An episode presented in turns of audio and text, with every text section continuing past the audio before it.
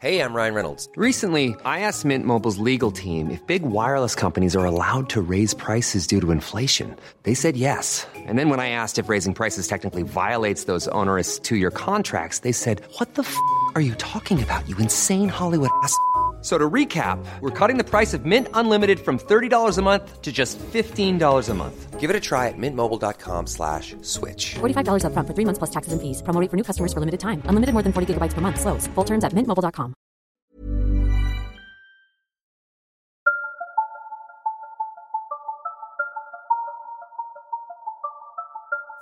This is the Ayers Rock National Park where the attack took place on Sunday night.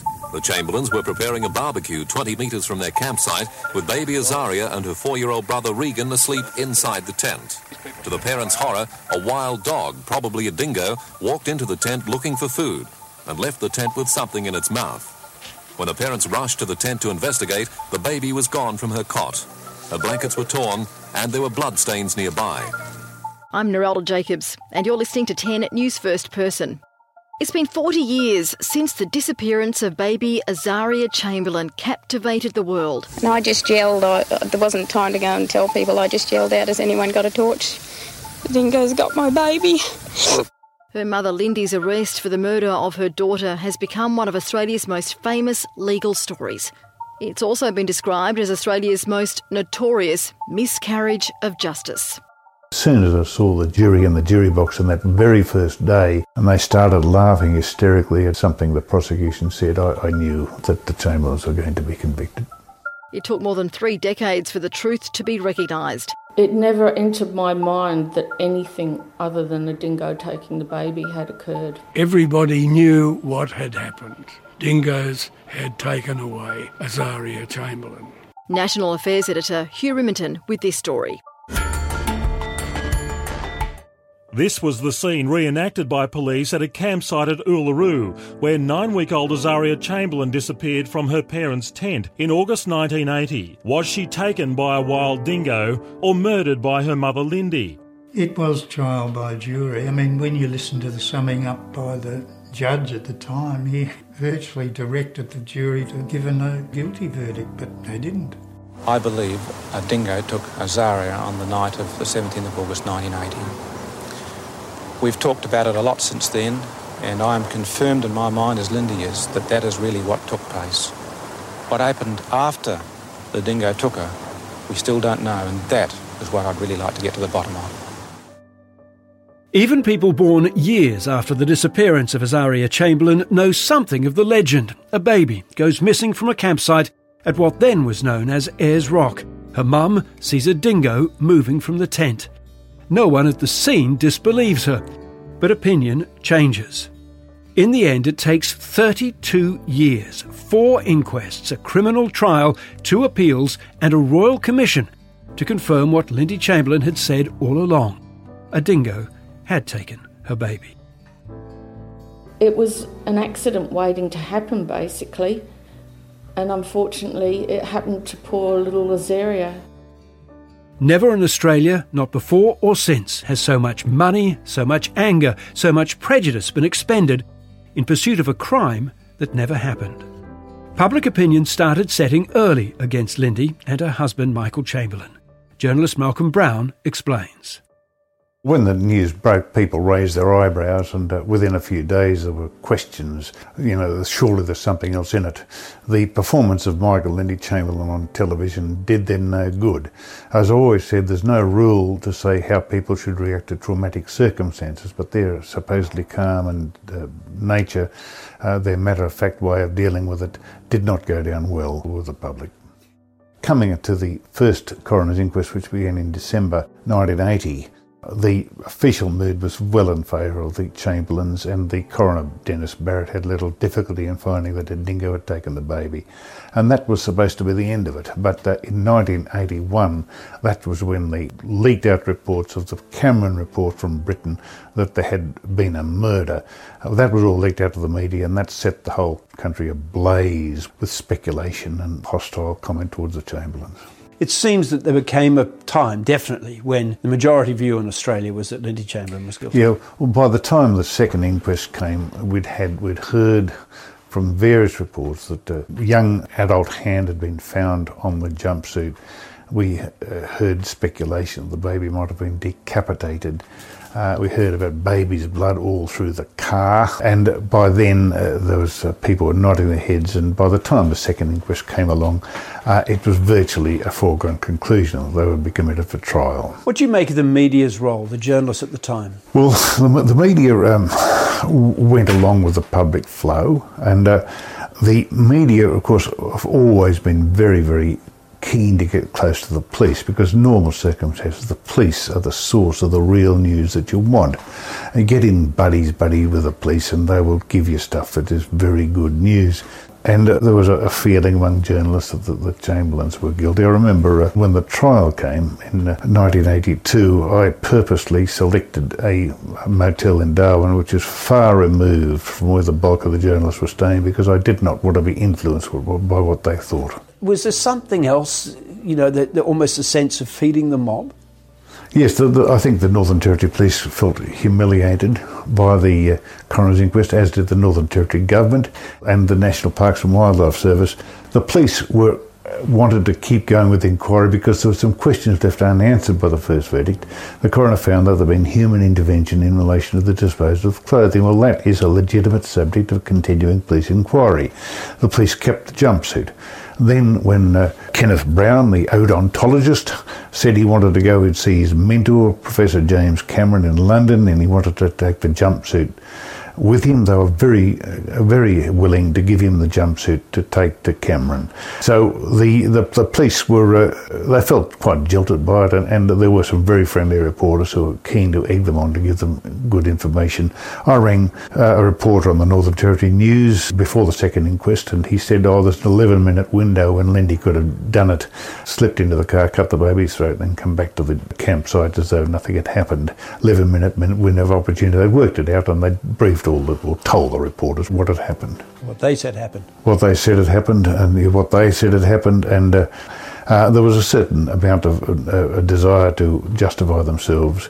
We have a case where there was no motive was ever really offered up for why a, a mum who had no evidence of postnatal depression would kill her own child, and particularly do it and then return to the campsite with her mood unchanged. This is the bit which is really mysterious to me is how an almost a tidal wave of public opinion started to run that she was a woman capable of quote, sacrificing a baby in the wilderness. Well, the, the sacrifice in the wilderness was a, a, mistaken interpretation of the name Azaria that, that got around before the first inquest. But it did uh, feed the feeling that the Seventh day Adventists were somehow different from the rest of Christendom. They had a different Sabbath. They uh, they didn't eat meat and they were kept themselves apart and so on. They were a new world religion rather than old world religion. So that fed into the the hysteria as well. Would you describe it as some have as a mob lynching? Yes, I, I, think it was a mob lynching. Uh, the uh, trial was in 1982 was shifted from Alice Springs to Darwin in the uh, vain hope that uh, they would get it away from Alice Springs, where there's such a mood of uh, against the Chamberlains. Of course, they went into Darwin, which was absolutely seething with uh, speculation about Chamberlains. There was the famous incidents at the beginning of the trial where people walking along with T-shirts proclaiming the innocence of the dingo. But there was certainly a huge number of people in Darwin, most of which Darwin, believed the Chamberlains were guilty. There was a requirement, of course, it being a jury trial, that there be a jury that did not have opinions about it. Well, that was virtually impossible because uh, that everything had come out in the, the media. Uh, and uh, it was impossible to find anyone who had not heard about the trial and had uh, not formed an opinion. As soon as I saw the jury in the jury box on that very first day, and they started laughing hysterically at, at something the prosecution said. I, I, knew that the Chamberlains were going to be convicted. What did you make of the Chamberlains? Well, Michael and Lindy were, I think that, nobody could have been less prepared for the trauma they went through than Michael and Lindy Chamberlain. Michael was an intelligent fellow, but uh, rather uh, gormless in some ways. Neither of them had been exposed to the wider world. They'd been closeted in this little Seventh day Adventist world, and they were thrust into something that was quite beyond the knowledge or the experience of either of them, and they were just blown out. They didn't know what to do. When the jury came back, it was said that the final directions from the judge were certainly not towards conviction. No, the judge had formed an opinion based on the uh, evidence that the Chamberlains were innocent. He had not heard anything that would indicate to him that they were guilty. The final point he made to the jury was that the baby had cried out when Lindy was at the campsite, when on the Crown scenario she should have been dead, and there was an independent witness, one of the campers, who also heard the baby cry, so that corroborated what Lindy said, and it was why she went back to the tent to look for the baby and found that the baby is gone. So, so that was what happened. And yet the jury came in. What happened? Well, the jury came in and uh, they'd spent, oh, what, six hours, I think it was some time, and uh, the foreman said, looked at them and said, guilty, and Lindy reacted as though she'd been shot.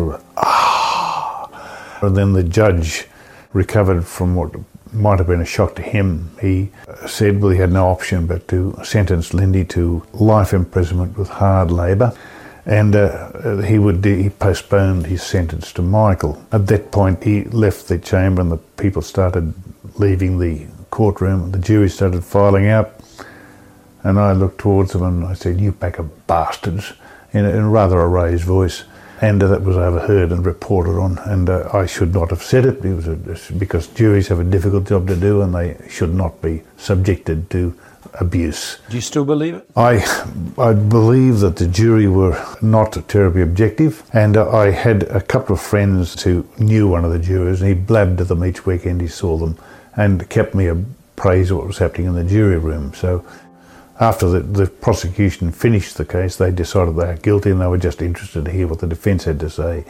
They were quite uh, dismissive of Barry Boettcher because the level of detail that he went into, scientific detail, was above their heads. And instead of trying to grasp it, they said, oh, he's an idiot. Well, he wasn't an idiot at all, but they simply didn't understand what he was saying.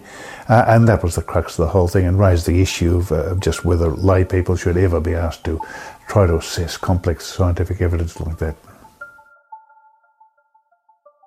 Lindy Chamberlain's parents, Cliff and Avis Murchison, live in the small coastal town of Nowra in southern New South Wales. Both were at their daughter's home in Mount Isa when the family car was unpacked, and both saw evidence of dingo tracks. Lindy herself referred to it in her evidence at the trial, but Mrs. Murchison wasn't called. She was told that her evidence, as the mother of the accused, would carry no weight. Barrister and businessman John Bryson researched and wrote the definitive account of the case with his book Evil Angels. So, what drew him to it in the first place? I watched it like everybody else at the beginning on the television. And the question really that interested me was why is the world so ready to believe about the Seventh day Adventists that they were a religious group that would possibly sacrifice a child. I'd known some Seventh day Adventists as a boy, and they were very ordinary people, but we were really very ready to believe all sorts of things about them. And so my interest in the case was not is she guilty or not, but why are we ready to believe these arguments against it. We're going back 40 years now. Do you feel that at the heart of the pursuit of Lindy Chamberlain was religious prejudice? I do, and I can understand it because the complexion of the Chamberlains was not endearing. One is looking at people who believed that they were the chosen and that they were intrinsically holier than thou. And it does put Australians particularly off to be confronted with that sort of thing. It does make us a bit angry. So the depth of that faith that whatever had happened was God's will made them react in ways that seemed not to fit their story. Was that what the problem was? Yes, it is. the additional astounding piece of behaviour was that the Chamberlains didn't really understand early on what was happening to them. Sure, everything is God's will, but they didn't get any feeling of maliciousness, of entrapment. The rest of us could see it happening, but it was beyond them, which is not to say that's a fault. It was just part of the personality. So, if there was a malicious entrapment, who was doing the entrapping?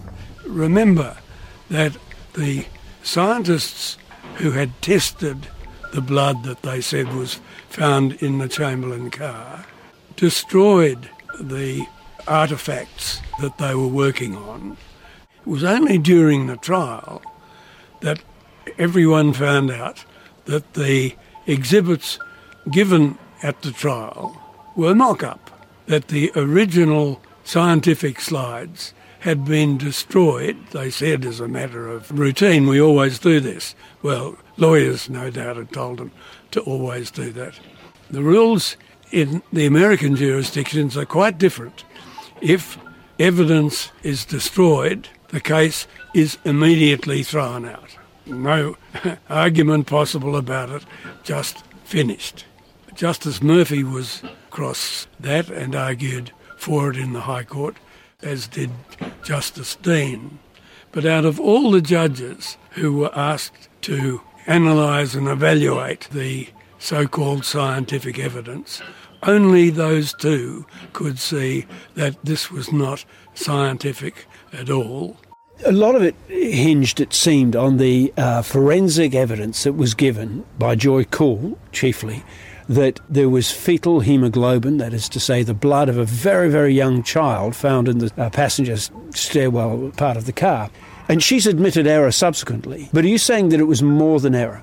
I'm saying it was deliberate error. I think that such was the enthusiasm to get a conviction against the Chamberlains that any sense of fairness was suspended.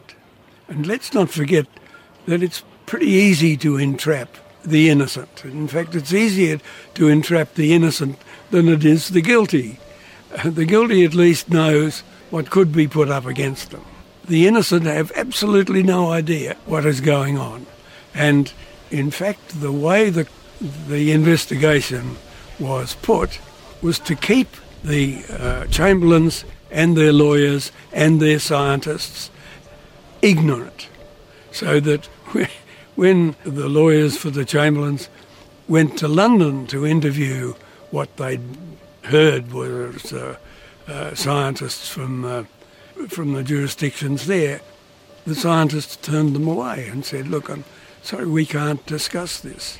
Now, every scientist will no doubt tell you that secrecy disables science, that the findings must be held openly, the information must be open and must be capable of disproof. The investigating team made sure that could not happen. At what point did you become personally convinced that the Chamberlains were innocent? At the end of the trial. We suspected, many of us in the press group, suspected innocence all the way along. It was only at the end of the trial when everybody knew what evidence was fairly available to the jury that they couldn't be convicted. And so the actual conviction came as a bombshell to all of us. What do you think happened there in the jury room? Oh, the, the, clearly it was the easiest case for a prosecutor to win when we look back on the fact that all the world knew she was guilty. And we knew that she was guilty because the media and the television, particularly the television, had been leaked information to show how the uh, investigation was piling evidence up against them. We were covering that in television in real time.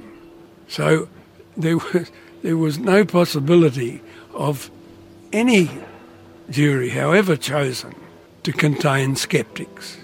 There were no skeptics. We know that the law is supposed to work in an ideal world, quarantined away from things like the gossip at the pub and from what's in a newspaper. A jury is supposed to be quarantined from such things. Was this perhaps the most telling lesson? That in fact there is no such quarantine. There's no separation between church and state. That members of a jury can be influenced by the talk and the chatter and the prejudices of a community. Yes, I'm, I'm sure it proves that. It also shows the extent to which that sort of prejudice can disable the appellate uh, system. If there's anything that beggars belief it's to watch the way in which the judges in the appellate courts were disabled by the propaganda. Where was the propaganda coming from? It was basically a police ploy to have the main media actors on side. Remember that to the extent it was stage managed, that during the trial, the media was uh, supplied with drugs that they wanted. For example, dope was readily available. Marijuana. Uh, marijuana. Being supplied by whom? A member of the police force. So members, or a member of the police force, was supplying marijuana to members of the journalists. Yes. Who were covering the trial. Yes. And why were they doing that? To keep up the friendliest relations that they could organise. Do you think that that was done officially? Or? I, I think it was an arrangement be- between individuals. But with partly the purpose to keep the journalists most warmly disposed towards the prosecution case. Is that what you're Absolutely saying? Absolutely warmly disposed, yes. What was the effect of this propaganda on the public at large? I'm conscious that there are people around today who have no recollection of this, they weren't of the age, but I'm also aware that it was it was enormous across the world and everyone spoke about it in Australia.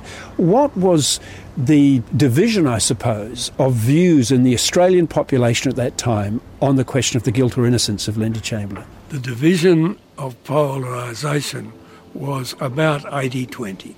And I remember that uh, the figure came out from, I think, uh, Fairfax, that they sold something like 60,000 more copies of a newspaper that featured a Chamberlain story. Tremendous interest in it. What you're saying is that there becomes an overwhelming sense of guilt, so that the jury process has become completely subordinated to the popular view by that time. And irrelevant, yes. Not irrelevant to Lindy Chamberlain, as it turned out, because they sent her to jail, or the, the judge sent her to jail. Do you think that the jurors themselves would feel some sense of guilt about how things have turned out? Certainly some of them, that's true. But solidarity amongst white folk in the Northern Territory in those days was palpable. They did stick together. I remember that it was quite a while before you could find a Northern Territory police member who might consider that uh, justice had failed.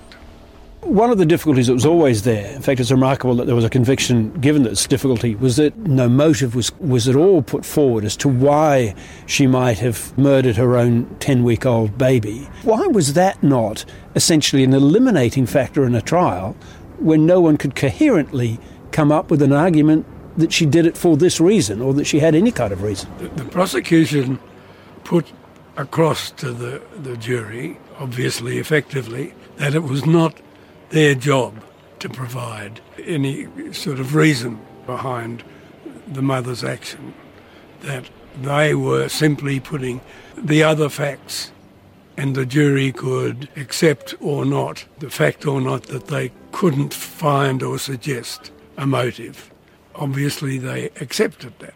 The prosecution case was it was the dingo or it was Lindy Chamberlain. And so their arguments were all about essentially proving the dingo was innocent. Yes. And then attaching to that was the evidence that they put forward that there was evidence she had done it because there was blood inside the car, which there wasn't. And let's not forget that the, the case didn't begin with the death of the baby. The case began at about the time the baby was born. The rangers at uh, Ayers Rock had written to their superiors warning them that they were looking at the possibility of a tragedy here, that the, the dingoes had become a bohemian class and could be expected to attack, such that uh, Derek Roff, the chief ranger, said babies and small children can be considered to be possible prey. And when the baby did disappear, Derek Roff's first thought was, God, it's finally happened. And it was at that time, at that place, that everybody knew what had happened. dingoes had taken away Azaria Chamberlain. That was then probably the last time that everybody clearly knew the facts. It became distorted thereafter. Do you think at this distance Australia owes a debt of apology to Lindy Chamberlain and, and the late Michael Chamberlain, and not just the parents, but also those other siblings who were deprived of, of their and, mother? And the camp, campsite, uh, the campsite witnesses, because we'd never seen a case before in which, after a conviction, all of the eyewitnesses got together to mount public roadshows of their protest against the way the trial had proceeded. We'll never see it again, but it was astonishing. So an apology should be due to those folk as well as to the Chamberlains. Chester Porter QC was one of the great Australian barristers of the 20th century. His work at the Royal Commission helped put the truth beyond all doubt. Now 94, he never doubted Lindy's innocence. It's always struck me that if the dingo didn't take the baby, if the Chamberlains had murdered the baby, it would have been found. Because everyone was looking everywhere for the baby. No, there's no reason to suspect that they would have murdered the baby anyhow. It was just, uh, oh, everyone was terribly suspicious in those days. It's a strange thing that people were very anxious to believe she'd murdered her own child. If you think about it for a moment, if a baby is killed, the last person you think would do it was her own mother. And that fundamental question was just brushed aside in the Chamberlain case. She assumed that she did it. How'd she do it? It's weird. The day after it happened, she was fronting the press, telling them all about it, uh, in a most extraordinary way for a mother who lost a baby. It is a strange thing. Most mothers who lost a baby like that would cry and weep and what have you. The fact that she didn't, to most people, was beyond, they couldn't understand that. The only explanation was she'd done herself.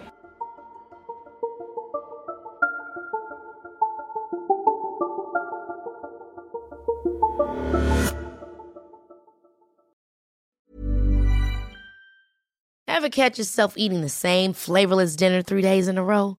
Dreaming of something better? Well, HelloFresh is your guilt free dream come true, baby. It's me, Keke Palmer. Let's wake up those taste buds with hot, juicy pecan crusted chicken or garlic butter shrimp scampi. Mm. Hello Fresh.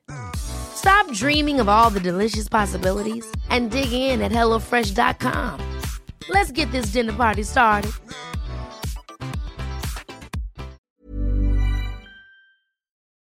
Looking for your next favourite podcast? Why don't you head over to Short Black with me, Sandra Sully? I talk to all kinds of amazing women who are making a difference. Good women, great chat.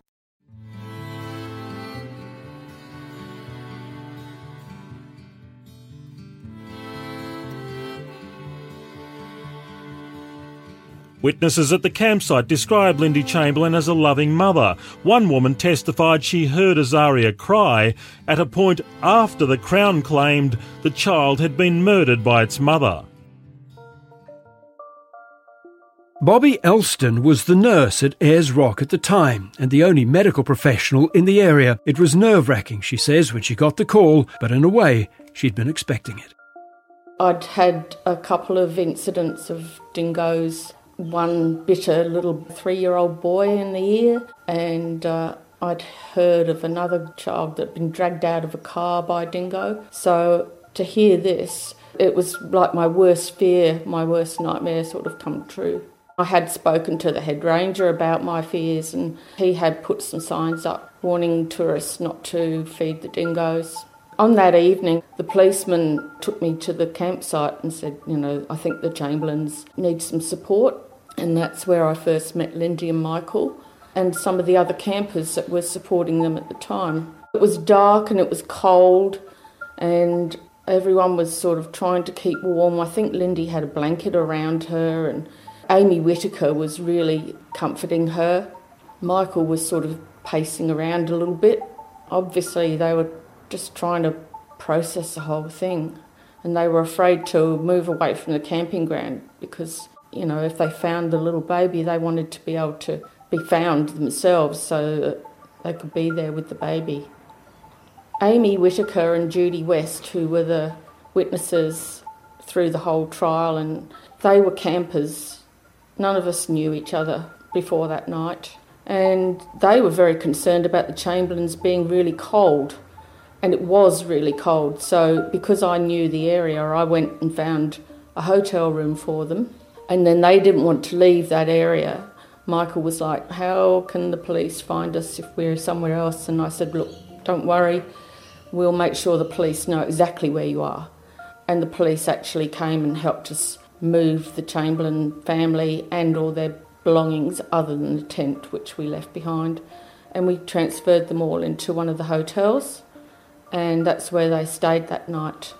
There was no indication that there was any problem with anything that we were doing regarding the car. Nobody tried to stop me getting in. It was just the logistics of getting the family and their belongings into the hotel, that's all. There was nothing in that car that indicated to me anything was amiss. And it's only the suggestion of police over a long period of questioning that they sort of had this theory that the baby was killed in the car. But there was nothing, I, I did not see anything at all to indicate anything had happened. It never entered my mind that anything other than a dingo taking the baby had occurred. Lindy, she couldn't have done it. These other children were bitten by dingoes and attacked by dingoes. It was an accident waiting to happen, basically. And unfortunately, it happened to poor little Azaria. She could not get a fair trial because everybody nearly everybody that you met thought she was guilty, except for the people that were actually there with her. Her life was changed and she had a terrible time. Her family had a terrible time and it was not necessary. It was bad enough that they lost their little Azaria and then all this other stuff happens to them and it shouldn't have. It should never have happened. They should have believed her, believed that the dingo took the baby. Also at the campsite that night was the Haby family. Stephen was just 11 years old, but he remembers it vividly. It was my mum, dad, my sister, and myself, and mum started preparing dinner. And what I noticed pretty soon after was a number of what could be described as mangy dogs or dingoes surrounding the camper van. One of the things I remember seeing was notices up in the toilet saying, do not feed the dingoes because there'd been a number of attacks on campers in the last couple of days and weeks. And then probably half an hour, maybe 40 minutes later, I remember hearing uh, Lindy Chamberlain uh, scream out, you know, a dingo's taken my baby, and then pretty much all hell broke loose. Dad went out to investigate and then came back and said, Oh, something terrible's happened. It's a dangerous place. And, you know, for someone like myself, I, I, I was frightened. I was quite scared. And then you know, when the police arrived, the, the local police, and they said, right, we're going to, you know, try and track down these, uh, you know, the animal that may have taken Azaria, and then we'll shoot anything. I mean, that was pretty scary. From a, you know, a young lad coming from Box Hill South in Melbourne, it was quite surreal. Really, it underlined to me that the holiday had ended, what we had experienced or whatever was quite frightening and awful and terrible, and I, I really just wanted to go home. The Northern Territory Police, they were Keystone cops. You know, they were amateurs. In my view, they were gung happy, driving around, you know, bang, bang, bang, bang, you know, get your head down, you know, stay in the car, we, we're shooting everything. It was like, what in God's name's going on? It was, it was something out of a, a, a terrible B grade or Z grade movie. It was an awful time. It was a terrifying time because it was at night. There was a lot of shouting and, and yelling. It was a terrifying time. One of the things that we found troubling was when we got home, you know, we had visits from the um, Northern Territory detectives and Queensland police that came down to interview dad and, and mum. Interestingly, they didn't want to interview my sister or myself, which I found really quite interesting and perhaps disturbing as well because I mean we were there, we experienced it, and surely that you know my sister and my and I would have had you know easily have been able to provide you know some extra information to the to the information that my parents were giving, but also that people started to doubt what we were saying. You know, oh, you know, Lindy killed Azaria, you know, blah blah blah. So there was a lot of anguish and a lot of distress around the fact that a lot of our friends and acquaintances and others, you know, school friends and so on, didn't believe what actually happened even to this day. Lindy approached his dad, Murray Haby, asking for his help in the search. We were inside our van, and then this lady came over calling out something about I need a torch. And I thought, this is strange. So I got out of the van and walked towards her. She would have been about, I suppose, 10, 15 metres away. And then she said, um, I need a torch. A, a dingo's taken my baby. And of course, I was, not every day you get confronted with that. And I thought, is this real? And um, I said, how do you know? And she said, I put the baby in the tent. And when I was coming back to the tent, I saw a dingo running away from the tent. And when I looked in the tent, the baby Azaria wasn't there. I said, uh, Where did it go? Or which way to go? And she pointed up the sand dune. And I said, I'll go with the torch. She was upset, but she wasn't crying and wasn't panicking. I thought, well, she's a pretty brave lady to have it all together. I went up onto the sand dune and there was a dingo track that looked very fresh and looked deeper than the others and came from the direction of the tent. Probably followed it for about um, a couple of hundred metres and then it put its load down on the sand and you could see a pattern of a knitted garment quite clearly in the torchlight. Oh, there was a, a wet spot beside it, so I couldn't work out whether it was blood or saliva. And then you could tell that it had picked it up and kept going. The next morning I got up, then I thought, oh, I wonder if the tracks are still there. So, yeah, sure enough, in the search, they hadn't actually gone to the top of the dune, so all the tracks on the ridge of the dune were still there. My big problem was I didn't take a photo of it. And that's one thing I think about it. Because the other thing I think about is the fact I was never believed, which was a bit of a shock because I sort of always prided, prided myself on being an honest person. And uh, I found it hard to come to terms with the fact that they didn't believe me. I did show it to other people. I showed it to the policeman and the ranger, and they had two Aboriginal blokes come up and try and find the trail. I thought it was very poorly run. I thought if I had done what they did, I would have got hauled over the coals because I, it took them too long. Took them over an hour. Everybody was nearby. A lot of people were prepared to help, but it took a long time before the policeman and the ranger to get their act together to organise something. You know, the fact that I could go out there on the hillside for an hour and a half before the, they'd organised the search, I thought that's pretty poor. When I look back, I think um, it was unfortunate that what happened in the sense that Lindy got accused of something she didn't do. We felt everyone felt a lot of sympathy for her because you know she'd lost her baby, and no one doubted her. Now the police didn't doubt her, the ranger didn't doubt her, and no one else there doubted her. It wasn't until we got home a fortnight later in Melbourne that we found the papers were saying were accusing her of being a murderer, and we thought, well, where did that come from? There's no suggestion of that up at the Rock. And then before the first inquest, got a phone call from the sergeant of the Box Hill police station to come in and there, and I went in there and talked to him about it and filled in this questionnaire. And he said, "Oh, the information you've got, you you go to the inquest," but that didn't happen. And the second inquest came, and nothing happened either. It wasn't until the trial, and then one Saturday morning, two Northern Territory policemen arrived and at our doorstep and said um, they wanted to take me to Box Hill Police Station to interview me. And I said, yeah, fair enough. So I answered all their questions and told them what I did and saw and all that sort of stuff. But they, um, they'd already made their mind up. They said, oh, this is a murder inquiry. We're really only interested in uh, collecting evidence that supports that theory. And of course, you know, I, I just couldn't believe them. I thought, I thought to myself that that's not the way police should ha- behave. And they didn't even give me a statement, a, a copy of the statement. And I never got one until after the trial. It was trial by jury. I mean, when you listen to the summing up by the judge at the time, he virtually directed the jury to let her off, to give a no, no guilty verdict, but they didn't.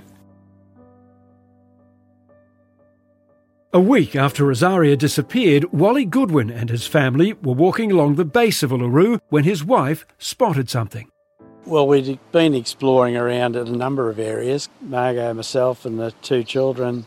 Margot was up onto the right of me with Joanne at an elevated area, and she said to me, What's that in front of you? Well, I couldn't see what she was referring to because there was a big boulder there. And when I came around the corner, straight away I could see it was uh, because we knew they were looking for uh, baby's grey suit and uh, a disposable, disposable nappy. And there it was in front of us, blood stained around the collar area. So I, I had a look further in, and there was obviously dingo layers there. And then I came back out and I said, Well, we better go around to the police and report it. Constable Morris was on the radio when I walked in, and he was saying that they were calling off the search until any other further evidence came forward. And when he finished, I said, I believe I've found the baby's clothes you're looking for.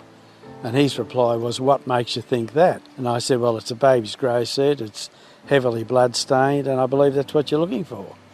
And then he asked, Where did I find it? And I said, Well, it's down near the moss face area of the rock. He said, Well, that's the opposite area to where we've been looking. And when I took him in, the first thing he did was bent down and picked the clothing up. Well, he must have seen the startled look on my face. I knew not to touch anything. And he's standing there with the clothing in his hand and he's looked at me and he said, Oh, I've got to identify it as being Azaria Chamberlain's. And he said, Well, these are the colours that Lindy said she was wearing, but uh, the wrong way around, he thought.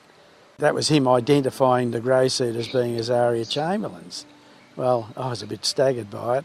Derek Roff and his son arrived, and Derek Roff, the head ranger, wanted to know what was going on, and Morris told him that I'd found the uh, baby's clothes, and he asked Derek Roff, are there any dingo layers in that area? And he said yes. He said there could be three to five. Anyway, then Morris said, Well, you can go back to the camp area now and I'll come and see you later on tonight and get a statement off you. Well, I had to chase him for a couple of days to get a statement because we were leaving. So we didn't hear any more about it till I think it was the following February when I got a summons to appear at Alice Springs for the coroner's inquest. When I went on the stand, I was asked to um, have a look at photos taken by the police, and then they said, could I hold up the photo which showed the um, way the clothing was found? And I said, well, none of these photos show the way the clothing was found. And they said, well, why not?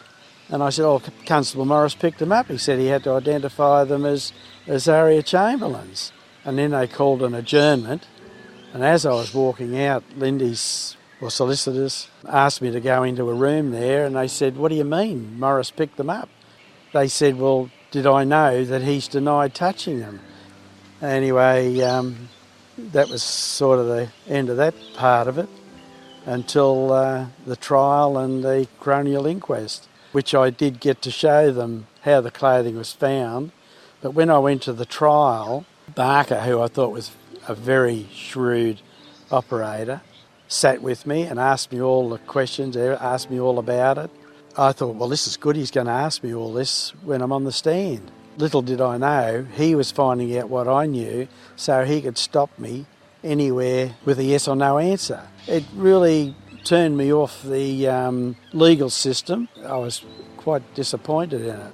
in my mind, I didn't have any doubt that there was anything but a dingo that had taken it. I think it was great that they fought and fought to get uh, the dingo put on the death certificate. That was a terrific step for them, and I think the coroner at the time realised what a total injustice was carried out. Because at Ayers Rock, they were building that resort and they didn't want bad publicity. They didn't want dingoes going around biting people or killing babies. It took nearly four years for a chance find to turn everything around. Azaria's matinee jacket that Lindy says she was wearing when she was taken, but the police claim never existed, was found a distance away close to a dingo's lair. A week later, Lindy walked free from jail, a royal commission later clearing her name. Forty years on, I asked author John Bryson what lessons Australians should learn from the injustices visited on Lindy and Michael Chamberlain. If we can stay with the belief that private enterprise can ruin the judicial system, then we've got some of the way. By private enterprise, do you mean the media? I mean the media, but also the, the scientists involved were employed by a private enterprise group of analysts. And that is why, really, Chamberlain's barrister went back to, after the case was made a judge in, in Victoria, and set up a, uh, a, a, governmental system of, uh, of analysts. Forensic analysts. Yes. And if you were to survey those old enough to have had any opinion about the Chamberlain case now, if it was once 80 20 for Lindy Chamberlain's guilt, what do you think it would be now? I think the reverse. As for former Sydney Morning Herald journalist Malcolm Brown, what good came out of it, the, tri- the whole trial, was uh, that, yes, it was a lesson to the Australian justice system that things can go horribly wrong. But then the real thing was a wake up call to forensic science and uh, also a, a caution to the legal fraternity that if you try to have a trial based purely on scientific evidence without any real primary evidence to back it up, then you're running into dangerous territory. You cannot regard science as being the holy grail of criminal justice. You also have to have solid primary evidence. So that also taught us that if the community is saturated with feeling and with ideas about the accused person, that there's now a rule where you can opt to be tried by judge alone, and that has been applied since. And that is also another reform that's come in. Could it happen again? It could happen again if the scientific evidence is badly flawed, as it was in the Chamberlain case. Does the media have the humility to learn any lessons out of the Chamberlain case? I, uh, um, I, I, think that yes, the uh, in future the, the media might be slower to jump to their own conclusions. But uh, on the other hand, there is among journalists it tends to be this pack mentality uh, where they get together and the leading personalities within the media pack will dictate what the story is, there is the follow on. Uh, I think that uh, the media the media should well look at the this question of getting around in packs and being dominated by individuals. But beyond that, no, I think reporters continue to be reporters and, and they tend to let their subjective uh, views on things intrude into an objective assessment of facts. And what about the public at large? Do you think that that Australians who are certainly alive and adult and gossiped about this at the pub or over the back fence should feel a little shame for the judgments? Yes, I think Australians should feel uh, very ashamed of it because it, it, it, ruined the lives of these two people and it had all sorts of other implications with the family life which are still being felt today. The public should be wary of, of jumping to, to, conclusions. What would you say about it in terms of its impact in Australia? Was it the, the, most egregious miscarriage of justice you ever saw? Yes, it was. It was a most egregious miscarriage, mainly because of the, the influence of the mass media, because everything was televised. It was it went all over the country, as with other cases in past history have not been. Yes, it was, it was certainly a dreadful uh, indictment of Australians that that should ever have gone as far as it did. It doesn't mean you forget her or your attitude changes towards her, you just learn to live with it, that's all.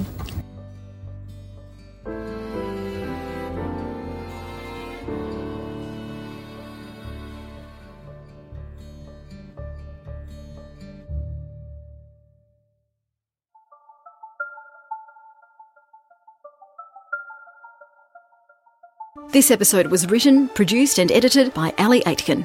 This has been a 10 News First podcast for 10 Speaks. I'm Narelda Jacobs. We'll see you next time.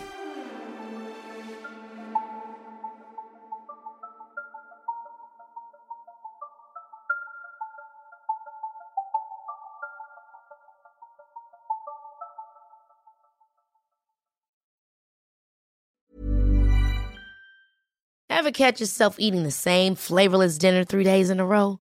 Dreaming of something better? Well, HelloFresh is your guilt free dream come true, baby. It's me, Keke Palmer.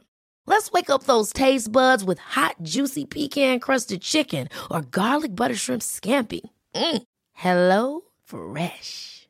Stop dreaming of all the delicious possibilities and dig in at HelloFresh.com.